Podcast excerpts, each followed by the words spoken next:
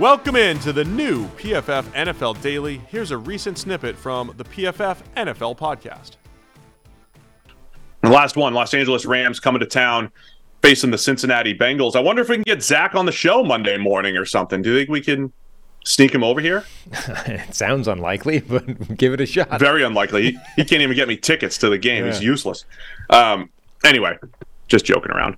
Uh, Rams Bengals Monday Night Football. Joe Burrow calf watch is on here or there in Cincinnati, but Bengals favored by two and a half. What are you looking for in this one? Yeah, I mean, yeah, man, they can't play him, right? Like if he tweaked the calf that he's been dealing with for six weeks, you can't put him back in the lineup right away. I wouldn't have thought. So, what does a week of rest? Are we going to have a little injury analysis on the show tomorrow? Maybe, yeah, maybe that. Maybe Joe Burrow is the one to talk about. Um, but I, my question is, what does one week of rest do? What does two weeks of rest do? Because right. he rested for six weeks in training camp, and two weeks into the season, it hurt again. Right, it's an issue. But he, but it seemed like, I mean, that with a soft tissue injury, that's like you just tweaked it again, right? But the only thing for it is rest. Like I don't think you can just strap it up and get back out there. It's there's something wrong with it. Like you need to wait until it's healed.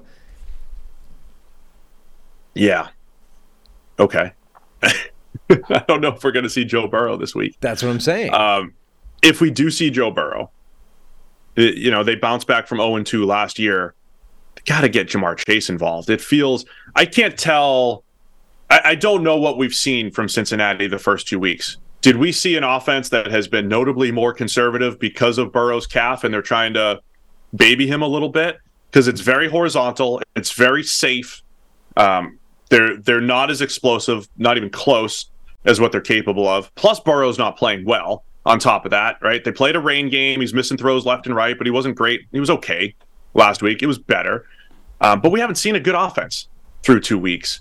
So even if Burrow's back out there, are they going to, you know, start taking some chances, throwing the ball down the field, getting back to what they were previously? Yeah, no, it's a big question. Um, I, I, just, I don't, I don't know. I, I, don't feel like he can possibly play, which brings you back to the Jake Browning offense, and that's just a whole different world, and it's not a particularly pleasant world.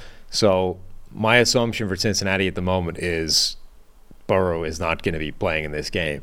If he is, though, you're right. Like he needs to just put the ball in the air and let those guys go make some plays, um, which you know should be doable against this Rams defense.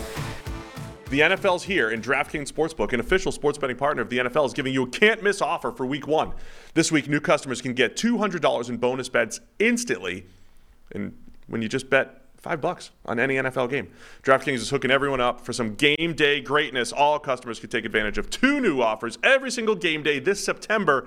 Check, check the app. You got to go check the app to see what you get. So download now and use code PFF to sign up. New customers can take home $200 in bonus bets instantly just for betting five bucks. That's code PFF only on DraftKings Sportsbook, an official sports betting partner of the NFL. The crown is yours. Gambling, gambling problem? Call 1-800-GAMBLER or visit www.1800gambler.net. Eligibility and deposit restrictions apply. To me, though, the more interesting side is the other side of the ball. Matthew Stafford is absolutely dealing at the moment. The Bengals defense, which is usually one of the better units in the league under Lou Anarumo, has not been as good as we expected it to be, or, or it has been in, in, the past. Puka Nacua is setting records for you know production in his first couple of uh, starts from any player ever, and it's kind of legit. Like you watch his tape, he's good.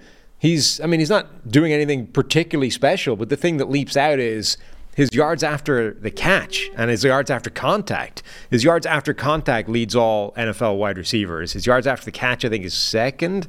Um, but every single play, you know, he's catching a little hitch, turning upfield quickly, and then dragging somebody for three more yards. Like every play, he's dragging extra yards after contact. And it, you know, even when Cooper Kupp comes back into this lineup, I think they coexist well. I think he's a real find for them. Oh yeah, Puka's been awesome, man. I mean, and, and you mentioned Stafford. I mean, I, again, I don't, I don't know how good the offensive line is going to be for the majority of the season.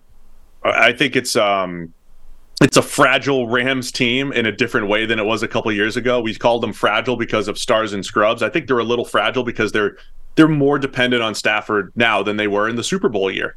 I mean, he was awesome at various points in the Super Bowl year, but he also had some lulls where he wasn't great and they were still winning games because they had other other talent. I, but now it's just a lot on Stafford's shoulders and uh, in, in, getting Puka involved and Tyler Higbee at tight end and um, they just traded Cam Akers, so it's you know Kyren Williams back there, and that, that's their run game. But it's Stafford's team, man, like for real. And you know having him have to kind of deal every single week, and then defensively, right? I mean, you, watching the youth movement Kobie Turner getting some pressure next to Aaron Donald up there, and it's fun, man. They're they're a fun team, and they're I think they're the, the Rams are going to be more competitive, I think, than I anticipated. But if Stafford has a bad game, I think they're cooked. Right? Other quarterbacks, you might be able to overcome it with other parts of the roster. They're cooked if Stafford doesn't play well. Yeah. But it's fun watching them try to carry the young the youngsters right now. No, absolutely. Um, but that to me is the really interesting side of the ball. Is like heading into the year, we would have expected this to be the Bengals defense giving real problems to the Rams offense. And in fact, when they joined scrimmage, you know, before last year, that's exactly the way it went. And now Stafford's dealing, Puka Nacua's balling, Tutu Atwell looks like a real uh, factor as well. And Anarumo and the Bengals defense has not been as good as we expected it to be. All of a sudden, the advantage is almost with the Rams again. Can we do so? We're going to pick this game. Yep. Can we have it dependent on Joe Burrow playing? Oh, is that allowed? I mean, nobody's going to stop us, right?